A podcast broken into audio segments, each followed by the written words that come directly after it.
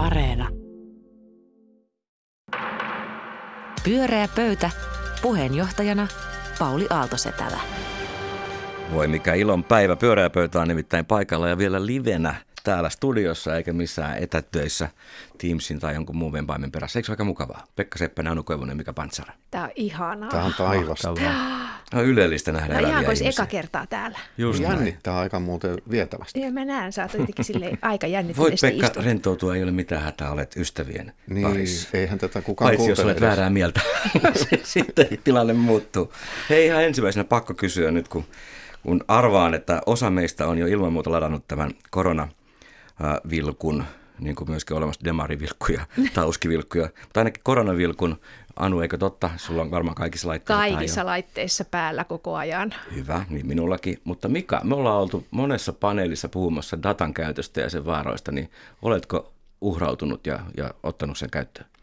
Kyllä mä otin sen käyttöön ja, ja tota, mulla on vähän semmoinen niin maaottelu hengessä, että tota, maaottelumarssi, että kuinka Suomi pärjää ja pian meillä on kaksi miljoonaa ihmistä, jota käyttää, mutta aika hieno käyttöliittymä, enkä mä huolissani siitä, mutta kyllä mä sitten olen huolissani, jos meillä olisi hirvittävästi tapauksia Suomessa, niin sitten kaikilla alkaisi vilkkuu ja mitä sitten kukaan ei voi mennä mihinkään, eli mä, mä en usko, että se sitten voi toimia, mutta silloin kun täällä on vähän tapauksia, monilla ihmisillä on se, niin voidaan sillä jäljittää Se on kaikenlaista. varmaan totta. Ja niille, jotka tätä pelkää, niin täytyy sanoa, että Kyberturvallisuuskeskus ja Hesarin pyynnöstä Niksu on se nyt tutkinut, että, että, että, että tämä applikaatio sinänsä ei ole vaarallinen, mutta se puhelin muuten mielestäni kyllä kerää teistä kaikista tietoa enemmän kuin haluaisitte.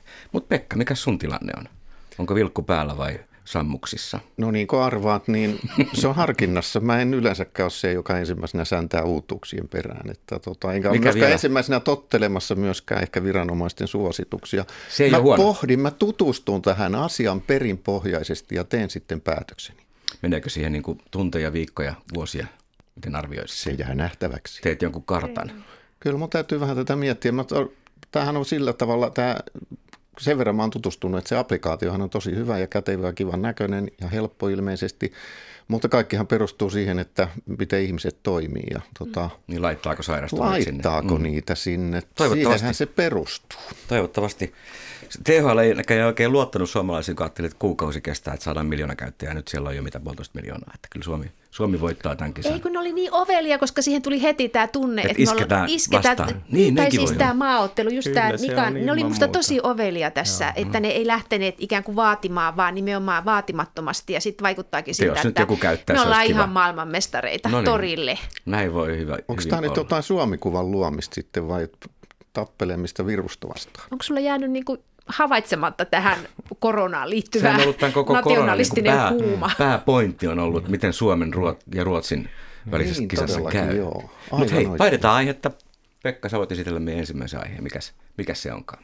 Huomenna lähtee lentokone Helsingistä kohti Minskiä, jossa jääkiekkojoukkueen jokerit näillä tietämyksillä aikoo avata KHL-kautensa, siis Venäjän ammattilaisjääkiekkoliiga pyörähtää käyntiin ja jokerit on otteluohjelman mukaisesti kohtaamassa Minskin Dynamoa. Ja tästäpä nyt on syntynyt Suomessa aika paljon keskustelua siitä, että onko jokereilta nyt kadonnut ymmärrys, suhteellisuuden taju ynnä kaikki muu, kun he menevät Minskiin pelaamaan. Ja mä haluaisin nyt tietää, että pitäisikö jokereiden mennä pelaamaan Minskiin vai jäädä Helsinkiin. Me voitaisiin ratkoa tämä nyt ja lähettää sitten tieto Jari Kurrille tämän ohjelman jälkeen. Huomasitteko, että, että yksi fanaattisimmista kannattajayhdistyksistä maassa, Eteläpääty, il- ilmoitti poikotoivansa jokereiden matsia, jos Niin, eli sinne jokereiden lennetään. varsinainen fanikatsomo. Niin. Okei, sä ilmeisesti panttaat vielä omaa oikeaa vastaustasi. Mä, mä oon helposti tota, niin taas ylipuhuttavissa niin kuin aina. Se on kyllä totta. Pekka on sitä mieltä, mitä te ette ole. Mika, mitä mieltä olet? Pitääkö lähteä vai eikö? Saako lähteä vai eikö? No se on venäläinen joukko, joka pelaa, pelaa venäläisten hallissa Suomessa ja venäläiset omistaa sen ja määrää, mitä siellä tehdään. Ja jos ei totella venäläisiä, niin silloin jokereiden tai ainakin kurrin ura on aika lailla uhattuna, että kyllä mä ymmärrän sitä, niin kuin, että se on hankala päätöksentekotilanne, mutta kukapa nyt hirveästi Lukasenkosta tykkää, paitsi Juhani Tamminen, joka totesi, toi noin Lukasenko, veli Lukasenko on jääkiekkomiehiä, ja silloin mä kyllä vähän mietin, että tätä omaa kantaani, mutta tota, musta on hyvin ymmärrettävää, että he lähtee. Se on venäläinen joukko, joka lähtee sinne. Siellä on suomalaisia pelaajia paljon. No Anu, sä et voi millään olla samaa mieltä Mikan kanssa. No siis en, tietenkin mä oon sitä mieltä, että, että tuota, jos ää, ää, Dynamo Minskin kannattajat on, on niin kuin sitä mieltä, että, että nyt pitäisi niin kuin osoittaa solidaarisuutta ää, valkovenäläisten protesteja kohtaan, niin musta se on aika vahva viesti silloin siitä, että, että siellä niin kuin Valko-Venäjällä olevat demokraattiset voimat toimii jotka, jotka niin kuin ei ole mitään, tässä, tässä on niin kuin kyse niin kuin laajasta kansalaisliikehdinnästä ja ihmis, isoista ihmisoikeusloukkauksista, niin musta se argumentti on niin kuin tosi vahva. Mutta mä ajattelen, että jos ajattelee jokereiden tilannetta, niin, niin siinähän on tavallaan kyse niin kuin hyvin paljon siitä, että jokerit on niin kuin kaksinkäsin roikkunut siinä ajatuksessa, että he on suomalainen joukkue kaikesta huolimatta. Ja tämä on nyt varmaan niin kuin se viimeinen kohta, jossa niin kuin ikään kuin mitataan sitä, että, että esittäytyykö he suomalaisille suomalaisena joukkueena vai, vai venäläisenä joukkueena. Niin kai siinä olisi reilu myöntää, että virhe tapahtui jo kuusi vuotta sitten, kun, kun tämä joukkue myytiin tämmöiseen mm. niin kuin Putinin pehmeä vaikuttamisen mm. muodoksi ja liikkeeksi. Mutta, mm. mutta joko Pekka Seppänen on löytänyt mielipiteen? Tässä pitää vielä puntaroida asiaa ja tutkia ja pohdiskella. Sillä tavalla jännä just suomalainen vai venäläinen. Että kyllä mä ainakin myönnän, että olen käynyt jokereiden kotiotteluissa täällä Helsingissä – niin onhan siinä kuitenkin Suomi vastaan Venäjä on yleensä se tilanne siinä, että pieni Suomi taistelee suurta Venäjää vastaan, josta siis ne melkein kaikki joukkueet ovat. Et, että tota, mä en ole ihan varma, että pitä, käännyttäisinkö mä sen koneen takaisin, koska se on niin kuin tämä on niin yksi pieni yksityiskohta tässä isossa, isossa kuviossa ja todellakin Venäjän masinoimassa liigassa. Et, et, en nyt rupea sanomaan, että no entäs tämä tapaus ja tämä tapaus, mutta kyllähän tässä tulee mieleen, että onko se sitten ok pelata edes Venäjällä, että onko se nyt sen puhtaampi ja kauniimpi. Siellä muun muassa niin oppositiojohtajat saa helposti aineenvaihduntaongelmia lentokoneessa ja niin edespäin, että siinä on aivan loistava syy boikotoida koko, koko sarjaa, mutta niin kuin Mika totesi, että sen lauluja laulat, jonka ruplia syöt. Mutta on aina mahdollista, että lopettaa niin. lauluja laulamisen. Että tämänhän, jokerithan ei ole suomalainen joukkue, vaan mitä, se mitä varten, oligarkki Su- Vladimir niin, Potanin. Niin. Mutta mitä varten Suomi lähtee sitten MM-kisoihin valko mm. Se on silloin suomalainen päätös mm. ja mun mielestä missään tapauksessa ei pidä lähteä. Se on ihan niin, selvä niin. asia. Että se, on, se on sitten, niin kuin siellä voidaan tehdä päätös. Ja, ja voisihan tässäkin nämä ammattilaispelaajat toimii niin kuin uuden sukupolven ammattiurheilijat, jotka on hyvin itsetietoisia ja sanoo, että he ei lähde sinne, mutta Eikö tavallaan niin johdolle, johdolle se on hankalampi asia. Eikö aika moni jääkiekkoilija sanonut, että ei lähde? Just, ja NHL pelaajayhdistys päättää, että on Black Lives Matter, niin kuin ne on, pitää jonkun lakon, pienen lakon sen takia, että eihän silloin johtajat ja kukaan omistaja mahda mitään, jos ammattilaiset tekee. Ja meillä on uuden sukupolven urheilijoita, jotka voisivat sanoa näin, mutta mä ymmärrän Jari Kurria, että hän, hänen, hän on kyllä aika pahassa raossa. Kyllä Jari siellä valmentaja, ja paikalla tossa. valmentaja ja joukkueen paras pelaaja kyllä taisivat sanoa jotain, ei ehkä kovin niin kuin okei, viisasta. Okei, okay, joo, Mäki kyllä joo. joo. joo, joo Mutta hei Anu, sun argumentit ei nyt vielä uponnut näihin, kumpikin on vielä ei. lähettämässä joukkuetta. Niin ei, mutta mä itse asiassa, niin kuin, musta toi Mikan pointti on ihan hyvä, että, että tavallaan niin kuin, sitähän me voidaan kysyä, että, että ketä me niin kuin tässä huudetaan ikään kuin tekemään niitä linjauksia, että puhutaanko me ikään kuin palkollisista vai niistä, jotka faktisesti sen urheilusuorituksen tekee. Että, mutta että kyllä mäkin näen, että onhan tässä niin kuin kulttu, iso kulttuurimuutos tapahtunut sitä kautta, että, että huippuurheilijat, niillä on henkilöbrändi ja, ja, ja nuorempi sukupolvi ajattelee sitä ikään kuin ihmisoikeuskysymyksiä ihan toisella tavalla. Että kylmän sodan maailmassa oikeasti, mistä ehkä kuitenkin Jari Kurinkin henkinen maisema niin kuin itse meidän kaikkien on peräisin, niin, niin siinä maisemassa ikään kuin johtajat päätti. Ja nykymaailmassa urheilijat itse tekee yksilöllisiä valintoja, ottaa niin kuin yksilöllisiä riskejä. Tietysti niilläkin on sopimusseuraamuksia, mutta näin. Että, mutta että kyllä mä nyt näkisin, että, että tuota, kyllä tässä ihan siis äh, niin kuin aito kysymys on, eikä mikään vaan tämmöinen tyhjä ele. Niin, no urheilijalla voi olla tämä henkilöbrändin rakentaminen yksittäisin, mutta kyllähän koko urheilusfäärihän haluaa niin kuin tietoisesti, on aina halunnut olla autonominen ilman, että yhteiskunnan säännöt ja moraalikäsitykset koskis urheilupiirejä. Ja tämähän on niin kuin hyvin, tämä on hyvin niin kuin sitkeä tota, pyrkimys, joka urheiluliikkeellä on, siis kilpaurheiluliikkeellä, mm. että se ei millään tavalla, niin kuin, ja tämä, että urheilu ja politiikka ei pidä sekoittaa toisiinsa, niin kyllä se on niin kuin aika vahva ponnin siellä, että älkää sekaantuko meidän tekemisiimme, koska urheilu on eri asia kuin mikään muu asia. Siihen ei saa yhteiskunta vaikuttaa. Mm. Me olemme itsenäisiä toimijoita ja meitä ei lait ja moraalikäsitykset niin, ja Tämä on siis urheilujohdon kanta, mm. mutta yhä enemmän niin nuori sukupolvi mm. kyseenalaistaa sen urheilujohdon ja ei ne enää suostu siihen korporaatiomaailmaan, mistä tavallaan joukkueurheilu 1800-luvulla sai alkunsa, että silloin kasvatettiin korporaatiokansalaisia, jotka tottelee ja on lihallisesti hyvässä kunnossa ja aivotkin jotenkuten toimii. No onko ja, siellä yhtään jokerien pelaajaa, joka on kieltäytynyt lähtemästä, eli ei lähde mukaan? Niin en mä, en mä tiedä, eikä varmaan. En mä ainakaan huomannut. Joo, ei, ei. Mutta Kalerva Kummola kuitenkin on sanonut, jonka ilmestyi tänään kirja, että Harkimolla kävi hyvä tuuri silloin, kun jokerit myytiin venäläisille, mutta jokereille kävi huono tuuri. Ja Kummola ilmoitti, että hän ei sitä joukkoa sinne veisi, ja niin sanoo kyllä myöskin Jallis tänään. Se on kyllä aika iso linjaus. Helppohan se on sanoa, jos ei tarvitse tehdä päätöstä. Just näin. Silloin on aina helppo sanoa jo, niin. että jos olisin. Mm. Minä en kyllä, mutta pojat. Mm. Mutta on se silti iso, iso lausuma, koska siinä on just tämä henkinen maisema. Pyörää pöytä. Pyöreä pöytä ja suora lähetys ja nyt Jokerit ilmeisesti jatkaa sitten matkaansa kohti diktatuuria. Pekka Seppänen, Mika Pansa on Anu Koivunen tänään vieraana. Ja Anu, mikä on meidän seuraava teema? Ole hyvä. No, Suomessa on taas ryhdytty puhumaan luokkasodasta. Ja, ja tuota, jos ette ole huomanneet tai jos ette seuraa aktiivisesti äh, some, somelietsontaa. Siis, äh, Pakkohan sitä on seurata. Äh, niin.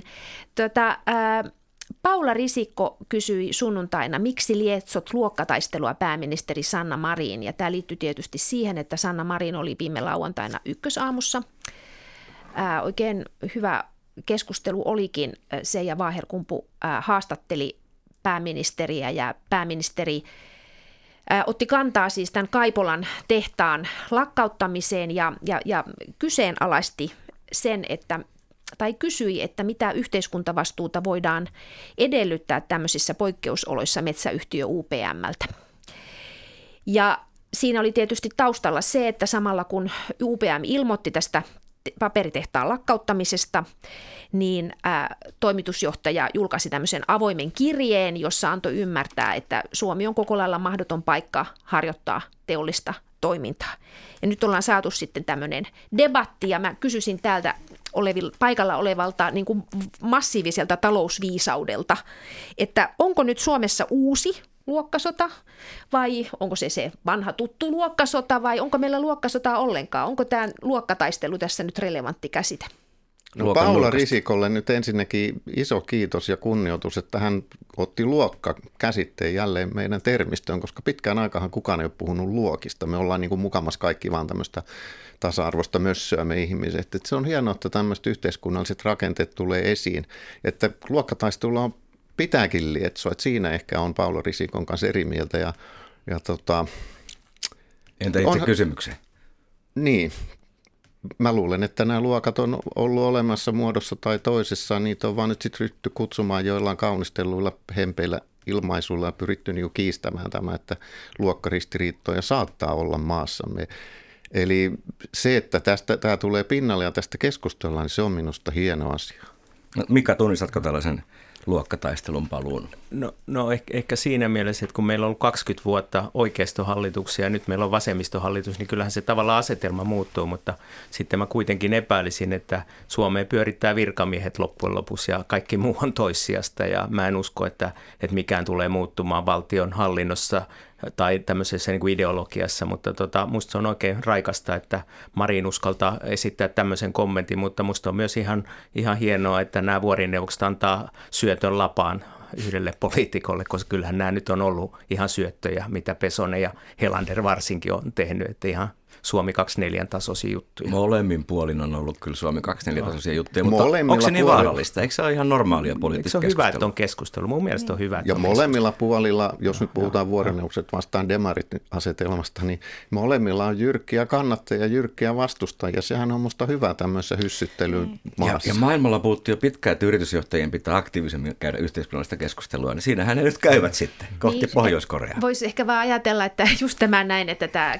Keskon, Keskon tuota, Helanderin kommentti tästä, että Suomi on Kreikan tiellä ja Pohjois-Korean tiellä, että ehkä niin kuin tavallaan voisi ajatella näin, niin kuin, ehkä tämä on nyt paternalistista ja jotenkin von Oben ajattelua tälleen vähän niin kuin alentuvasti ajatella, mutta että ehkä kannattaisi vähän miettiä kuitenkin sitten sitä niitä argumentteja, että jos haluaa oikeasti käydä yhteiskunnallista keskustelua, että minkälaisia metaforia tarjoaa tarjoaa keskustelua. Mutta että siis se, mä, mä, mä itse ajattelen, että tämä on niinku ihan, tää on ihan sitä samaa, että kustannuskilpailukykyä pitää parantaa. Että tämä on niinku ihan se sama keskustelu, mikä meillä on koko ajan käynnissä niin kuin säännöllisesti. Joka vuosi budjetti, siis työmarkkinakierroksiin liittyen ja, ja, ja tuota budjettivalmisteluihin liittyen, että minkäla- tai hallitusohjelmiin liittyen, että onko tässä mitään erilaista sinänsä, että käydään kamppailua siitä, että mitä veroja, minkä tasoisia tai minkälaisia, mitä on teollisuuden toimintaedellytykset. Ja sitten puolueet, meillä on monipuoluehallituksia, niin sitten keskustellaan siitä, että millä hallituskaudella nostettiin mitä veroa, minkä verran. Että, että musta tässä niin kuin enemmän tämä kieli ja debatti on niin kuin värikästä, mutta sitten mä toisaalta ajattelen, että no, olisi aika värikästä silloin 2015-2016, kun sitä kilpailukykysopimusta värkättiin. Oli yleislakkoa ja Sipilä piti kuuluisan TV-puheensa ja ja, ja oli, oli, oli niin kuin todella kiihkeä ilmapiiri. Että mä näen, että tässä on paljon myös niin kuin sitä medialogiikkaa, jossa niin kuin tavallaan some some syöttää, tiedotteet syöttää ja sitten kaikki uutisvälineet kilpailee sillä, että ne julkaisee näitä värikkäitä kommentteja, pyytää vuorotellen niitä kommentteja, tuuttaa uutisia ja meidän Twitter-feedit ja kaikki hälyttimet kilkuttaa koko ajan, että nyt se on sanonut sitä. Ja paheksunta on tutka välkkyy. Kyllä, paheksunta tutka välkkyy punaisella. Mutta mut on minusta semmoinen niinku hankaluus, niinku tätä koronakriisiä ajattelee, että eihän niinku kilpailukykykeskustelu ehkä kannattaisi käydä tilanteessa, jos kysyntä on ihan oikeasti lamassa, että meillä on kysyntälama eikä kustannuslama, että se ei, se ei niin ratkea sillä, että nyt Euroopan keskuspankki on huolissaan deflaatiosta hintojen laskusta ja ei se, että me lasketaan vielä palkkoon, niin se ei auta yhtään mitään tässä hintojen laskukilpailussa ja tämä on niin uudenlainen tilanne. Siinä mielessä tämä voi ihan niin synnyttää jotain luokkasotaa uudenlaista niin jäsennystä ja mä ainakin mm. toivoisin, että tämmöinen kilpailukykykeskustelun sijaan mietitään, miten saadaan kysyntää tähän kansantalouteen talouteen ja kehitetään siihen systeemiä. Vähemmän miettii sitten kuitenkin tätä kilpailukykyä, että maiden erot on kuitenkin aika pieniä niissä palkankorotuksissa ja muissa. Niin, Mutta La- Lauri, Ihal- Lauri Ihalainen kuitenkin yhdessä vaiheessa ehdotti, että palkansaajienkin pitäisi joustaa tässä tilanteessa. Sekin on musta ihan järkevää niin kuin oikeasti ajatella, että onko pakko ottaa palkankorotuksia, kun täällä on hirvittävä määrä yrittäjiä, pieni yrittäjä, jotka on ihan kusessa. Et, et kyllä musta mm. siinäkin, mutta mut ei tämä niinku kustannuskilpailukykykeskustelu, niin se on musta kyllä oikeastaan aika naurettavaa näin aikoina. Niin pitäisikö puhua mieluummin tätä pro-markkina- tai pro-liike-elämää ja pro-valtiokontrollikeskustelua, mm. mitä, mitä, mihin on viitattu? No työläiset haluaa lisää liksaa ja, ja työnantajat ei halua maksaa lisää liksaa, että kyllä se tässä tulee nyt musta aika kirkkaasti esille, vaikka nyt tietysti tänä kutsutaan hienosti kustannuskilpailukyvyksi sitä, että maksetaan huonompia palkkoja. Se on sitä, että Eikö paperitehtaalla maksaja, palkkoja? maksaja haluaisi aina maksaa vähemmän ja, ja vastaanottaja haluaisi aina enemmän. Ja tätä taistelua tässä tietenkin käydään koko ajan ja kaikki nämä perustelut, jolla juuri yksi tehdas pantiin kiinni, niin nehän on tietysti tulevaisuuteen niin kuin kohdistuvia, jos ei nyt uhkavaatimuksia, niin kuitenkin tämmöisiä pieniä vinkkejä, että mitä meille pitäisi antaa, että me pitäisimme tehtaa täällä. Mä en usko, että tehdasta lakkautetaan miksikään vinkiksi tai viestiksi niin, kellekään. Ei, mutta ne viestit ja ne Ei enää kannattaa, niin näkymä on heikko. Mutta no onhan... se on toikin, että mm. et, et, eihän noita päätöksiä mikään tietokone tee, eikä, eikä se ole mikään absoluuttinen totuus, että mikä pitää panna kiinni. Siinä painotetaan erilaisia arvioita tulevaisuudesta. Nyt se sattui arpa ei pysty sit sitä arviota tekemään. Arpa lankesi nyt Suomeen, mutta onhan tehtaita suljettu Ranskassa, mm. Iso-Britanniassa, että niistähän nyt ne ei nouse sit valtavaa mm. hälyä täällä Suomessa tietenkään, mut, kun mut, ne ei osu juuri meidän kansakuntamme Mutta jäseniin. on tässä niin kuin se, että siis se UPMn avoin kirjehän oli nimenomaan osoitettu hallitukselle. Se on musta tässä kiinnostavaa, että tässä keskustellaan... se on niin kuin, ehkä vähän uutta kyllä. Se on, niin, että koska tässähän oli niin kuin se, että yksi asia on työmarkkinasopimukset, jotka, jotka ei ole niin kuin hallituksesta kiinni, mutta tässähän siis siis nimenomaan UPM kritisoi hallitusta teollisuuden toimintaedellytyksistä. Ja sitten tänäänhän metsäteollisuuden johto on käynyt Marinin luona ja vakuuttanut luottamustaan demokraattiseen järjestelmään. Se on kiva Se on kyllä Molemmin kiva. puolin kyllä. Se on kyllä ihan hyvä, että ei ole tässä mitään vallankumousta. He eivät suunnittele. Eduskuntahan ja hallitus ne verot kuitenkin määrittelee, että kyllä se on ihan oikea kohde. Sitä mä ihmettelin, että miksi, miksi Mutta nehän oli ihan puuta heinää ne UPM, kun argumentit. ilmoitti sulkevansa Eikä tehtaan, puuta heinää. No osa oli aika vahvasti dieselveroja, niin, mutta se on ollut molemmin puolista, niin kuin sähköveroja. Mika sanoi. Niin, Niin. Mutta mut sehän, mikä tässä niinku oikeasti aika kova argumentti, että, että Marin sanoi, että mietitään tätä irtisanomissuojaa ja muuta, ja siinä kyllä hallitus päättää, ja se on erittäin iso kysymys mm. EKlle ja työmarkkinajärjestöille, että me parannettaisiin irtisanomissuojaa, ja siinä on oikeasti semmoinen luokkataisteluaspekti. Se on, se on, Kyllä. kieltämättä. Se on kova, kova argumentti. siitä? No Suomessa on helppo irtisanoa, se on totta, mutta se, sitähän perustellaan sillä, että se sitten houkuttelee investointeja, koska sitten päästään ihmistä myös eroon. Että vaikea sanoa, ei, näähän ei ole niin kuin absoluuttisia totuuksia, mikään laskelma ei ole absoluuttinen totuus, että siinä painotetaan erilaisia asioita, että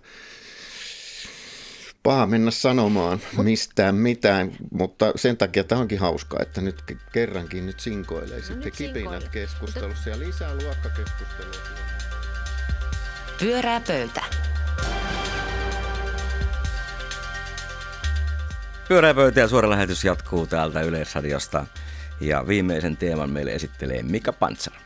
Joo, jatketaan tätä teollisen Suomen problematiikkaa. Hyvä. Tota, että kun Sanna Marin ehdotti puoluekokouksessa linjapuheenvuorosta kuuden tunnin työpäivää, niin, niin siitähän syntyi kauhean haloo ja yrittäjät suuttu ja kaikki oikeistovoimat suuttu ja melkein kaikki suuttu siitä. Ja, ja silloin niin mulle itselleni tuli mieleen, että, että eihän tämä nyt ole mitenkään välttämättä vasemmistolainen argumentti, että, että ei voi aikoinaan 60-luvulla Paavo Seppänen kirjoitti tämmöisen kiinnostavan artikkelin, joka mä löysin valtiotieteellisen tiedekunnan roskiksessa ja tämän artikkelin nimi Se on hyvä paikka säilöä. Kyllä, näkökohtia työ- ja vapaa-ajan jakautumista modernissa yhteiskunnassa. Ö, 67, se oli tämmöinen niin kuin suunnitteluromanttinen näkö, näkökulma ja se mikä siinä oli mun mielestä todella, todella niin kuin jännää, että hän niin kuin toi tämmöisen ehkä ei mikään kovin ihmeellinen tavallaan uusi ajatus, tämmöinen vastakkainasettelu, että on niin kuin kaksi yhteiskunnan kehittämislinjaa, joita molempia pitää kehittää. Toinen on ihmiskeskeisyys ja toinen on tehokkuus ja, ja, ja Paavo Seppänen oli silloin aika- radikaali todetessa, että vapaa-aika palvelee ihmiskeskeisyyttä ja työaika tehokkuutta. Eli se oli tavallaan ajatus, työ on tuskaa ja vapaa-aika on sit sitä onnea ja hyvää elämää. Ja se, mikä, mikä, siinä, mikä mun mielestä siinä artikkelissa oli se kaikista hauskin ja ratkaisevin ajatus, että Paavo Seppän sen ratkaisu oli korostaa koneiden täystyöllisyyttä ja nostaa koneiden työhön osallistumisaste kahdeksasta tunnista kah- 12 tuntiin. Ei niin, että ihmisten työhön osallistumisastetta kasvataan, vaan koneita käytetään tehokkaammin kuin kahdeksan tunnin maailmassa, niin koneiden käyttöaika oli sitten päivässä vain kahdeksan tuntia. Eli sitten hänen, hänen ajatus, että olisi kuuden tunnin työpäiviä, eli se jaetaan se, kahden, to, tota, se tota, noin 12 tuntia kahtia ja siitä tulee kuuden tunnin työpäiviä. Ja, ja mun, mun mielestä se kuulosti ihan hyviltä. Nehän oli niin kuin tietysti tähän päivään teiltä oikeastaan kysyisin, että onko nyt, onko se enää olemassa semmoista ai- asiaa kuin työaika. Me kaikki tässä istuu, että niin kuin ei oikein ehkä tiedetä. Me voidaan sanoa, että me ollaan koko ajan töissä tai sitten me sanotaan, että meillä koskaan töissä. Mutta, mutta onko tämä tämmöinen, niin kuin, miltä, mitä te ajattelitte sitten Sanna Marinin ajatuksesta kuuden tunnin työpäivästä? Minä ainakin vastustan työpäivän pidentämistä kuuteen tuntiin. mutta tota, mut siis sekin pitää, nyt, pitää nyt ihan muistuttaa, että Sanna Marinhan ei ehdottanut, että nyt heti pitäisi kuuden tunnin työpäivä säätää kaikille, vaan hän visioi tulevaisuuden tavoitteeksi Voi ei, sellaisen sä oot lukenut kunnolla ne uutiset ja puheet. Olen, että nyt on täällä vastustajat on monet vaan sanonut, että ei tällä kaudella voida, ei tule kuuluukaan kuuden tunnin työpäivä aloittaa. Ei, ei hän ole sellaista ehdottanut. Mun mielestä se on siis ensinnäkin hyvä avaus, mutta sinähän siinä ei pitäisi olla mikään, mikä pitäisi pillastuttaa, koska sehän on ihmiskunnan historiassa niin kuin ollut koko ajan kehityssuunta, että työn, työaika jollain tavalla laskettuna vähenee koko ajan ja aikaa jää kaikkeen muuhun. Ja, ja mun on hyvin vaikea uskoa, että juuri meidän aikanamme tämä tilanne jotenkin ratkaisevasti, ratkaisevasti muuttuisi. Eikä visio, joka löytyy menneisyydestä, ole enemmän nostalgiaa. No, mutta tämä on Uutta ehkä kautta luovaa. ihmiskunnan historian, että ei tässä ruveta historian pyöriä kääntämään toiseen suuntaan. Totta kai me ollaan epätyypillisiä. tästä kuuden tunnin ideasta, niin kuin Pekka? No, sehän on niin kuin klassinen ajatus, että en mä niin kuin, musta se ei ollut mitenkään hä, hä, hä, hä, hä, häkellyttävä ja, ja, ja, ja musta se, mutta että olihan se ihan yhtä ennustettavaa, että koska tämä iso keskustelu koskien Marinin hallitusta ää, siinä on kysymys talouspolitiikan uskottavuudesta ja ikään kuin tämä huoli julkisesta taloudesta ja näin, että tämä iso keskustelu on nyt koko ajan kohtalon viikko, mikä on se kohtalon viikko ja mikä on se kohtalon päivä, milloin me tiedetään ne, kuinka, miten ne uudet työpaikat luodaan ja miten saadaan työllisyysastetta nostettua? Ja minä päivänä keskusta päättää, uskooko se tähän linjaan ja näin. Niin tämä poliittinen, tämä on niin kuin se kaikkein keskeisin tämä poliittinen kysymys tällä hetkellä, niin totta kai tämäkin luetaan silloin ikään Vaikka kuin tällaiseksi, se on jo että... vuosikymmenten välissä aina uudestaan Ai, niin, siis samassa siinähän on kyse, sen, sen voisi toisin puhua, siitä, se, se voitaisiin puhua niin kuin, ikään kuin tässä just tehokkuuskielellä, että, että lisätään tehokkuutta. Automatisaatio, Automatisaatio ja kaiken muun kautta, mutta että se on niin kuin eri, eri tapa puhua. Että, että, että mä ajattelen, että että tämä koko, koko keskustelu tästä jotenkin, että joku olisi nyt esittämässä, että nyt tämän koronakriisin keskellä tai, tai miltä julkinen talous näyttää, niin nyt ryhdyttäisiin tekemään vähemmän töitä, niin kukaanhan ei tällaista ole ehdottanut. Hmm. Ja se on totta kai työajan... Ehkä ajoitus ei ollut sitten ihan paras tuolle, tuolle ajatukselle siinä. No se mutta, on siis SDPn tietty, puoluekokous, mutta, joka on kahden vuoden mutta tietenkin meidän, meidän on helppo tai tässä puhua, koska mehän voimme omaa työmme säätää, mm. mutta vaikka ajatellaan vaikka terveydenhuoltoalaa, niin se ei ole mahdollista. Et, et silloin puhutaan kieltämättä, mennään niihin ikäviin kustannuskysymyksiin. Mutta mut sehän on tyypillistä, että, että tämmöistä epätyypillistä työsuhteista ja niiden yleistymistä puhuu ne ihmiset, jotka ovat epätyypillisissä mm. työsuhteissa. Mm. Että meillä journalistit on monella lailla epätyypillisiä, yliopistoihmiset ja muuta. Ja, ja silloin meidän on varmaan aika vaikea nähdä, että on olemassa just mm. niitä töitä, joissa oikeasti on päivystysvelvollisuuksia just ja muita. Että, että tämä on vähän epäbalanssissa ja tamperelaiset työelämätutkijat on osoittanut, että oikeasti Suomessa ei ole tapahtunutkaan mitään niitä isoja muutoksia. Ei olla siirrytty lyhyempien työsuhteisiin, vaan pikemmin pidempiin työsuhteisiin. Mm. Tiedätkö, Näitä epätyypillisiä miten... on todella vähän, ne on todella epätyypillisiä. Kyllä, näin, että Suurin osa ihmisistä on ihan mikä, mitä luulisi tuntityöläisille tapahtuneen? Tuntuisi niin. siltä, että nämä isoimmat työnantajat on tosi paljon tuntityöläisiä, mm.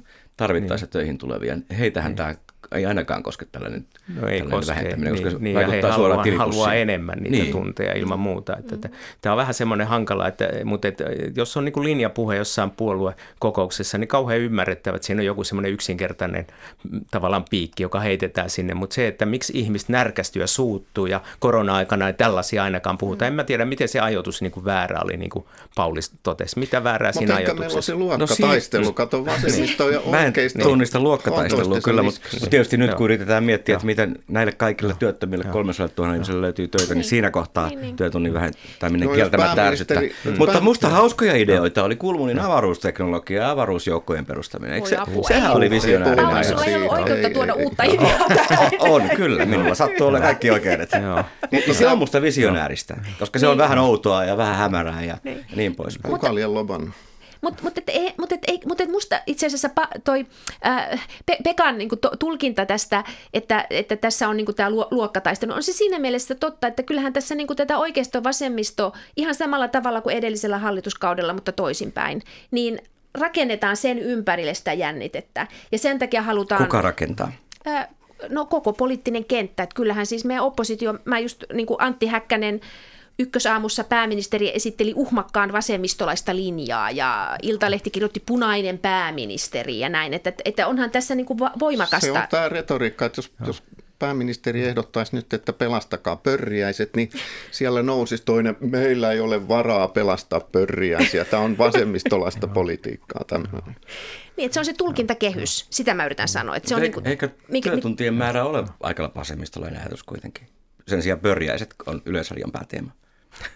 Eiköhän se ole ihan niin. pitkällinen ihmiskunnan tavoite vähentää työmäärää. Niin, no on se tietysti sosiaalidemokraattisessa puolueessa se Eikä. kahdeksan tuntia, onhan se sillä lailla niin. sieltä, mutta mitäs nämä ihmiset nyt hermostuu siitä, että niillä on joskus 1900-luvun alkupuolella ollut joku tämmöinen abstraktiluku ja nyt on joku uusi abstraktiluku. Sitä närkästymistä mä ihmettelen, että mitä siitä oikeasti automaatio ja teknologian kehitys ja to, niin, siihen tavallaan voi olla, että ne ajaa ihan hyvällä tavalla ja sitten yhä useampi ihminen voisi olla osallisena työmarkkinoilla saada niin kuin merkitystä elämälle. Se sitähän se on, että musta mm. työosallistumisasteessa on niin kuin hassu ajatus, että luullaan, että se on se talous tarvitsee, mutta ehkä ne ihmiset tarvitsee mm. sitä, että niillä on merkitystä elämään ja silloin voitaisiin Kyllä. ihan hyvin jakaa työtä vielä neljän tunninkin työpäiviin. Mm. Et, Jos tuottavuus mm. jatkaa jossain vaiheessa kasvua vielä, niin aivan taatusti työaika lyhenee. Niin, niin, niin, niin se on tähänkin asti niin. tapahtunut. Ja, ja ympäristön näkökulmastahan se on hyvä, että kun nyt tehdään työajan potentiaalinen lyhennys ei ole toteutunut niin kuin täysmääräisesti tuottavuuden kasvun myötä, vaan se on käytetty materiaalisen hyvinvoinnin niin kuin haalimiseen. Että jos me halutaan niin kuin luontoa säästää, niin silloinhan se tuottavuusvoitot pitää käyttää nimenomaan työajan lyhentämiseen.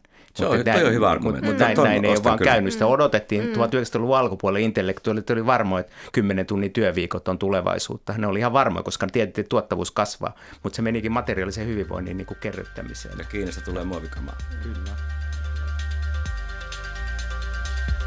Pyörää pöytä. Kiitoksia Pekka Seppänen Mika Pansar, Annu Koivonen. Tässä oli paikoin jopa tämmöistä pientä niin kuin vääntöä ja mielipiteiden vaihtoa. Mainiota. Se on mielenkiintoista. Kiitos myös kuulijat. Minun nimeni on Pauli Aaltosetälä ja tämä ohjelma oli Pyöreä pöytä. Ensi keskiviikkona uudet kujeet ja silloin pelaa jokerit Nefcestnik Nitskenatske, jos se ketään kiinnostaa. Hei hei. Pyöreä pöytä.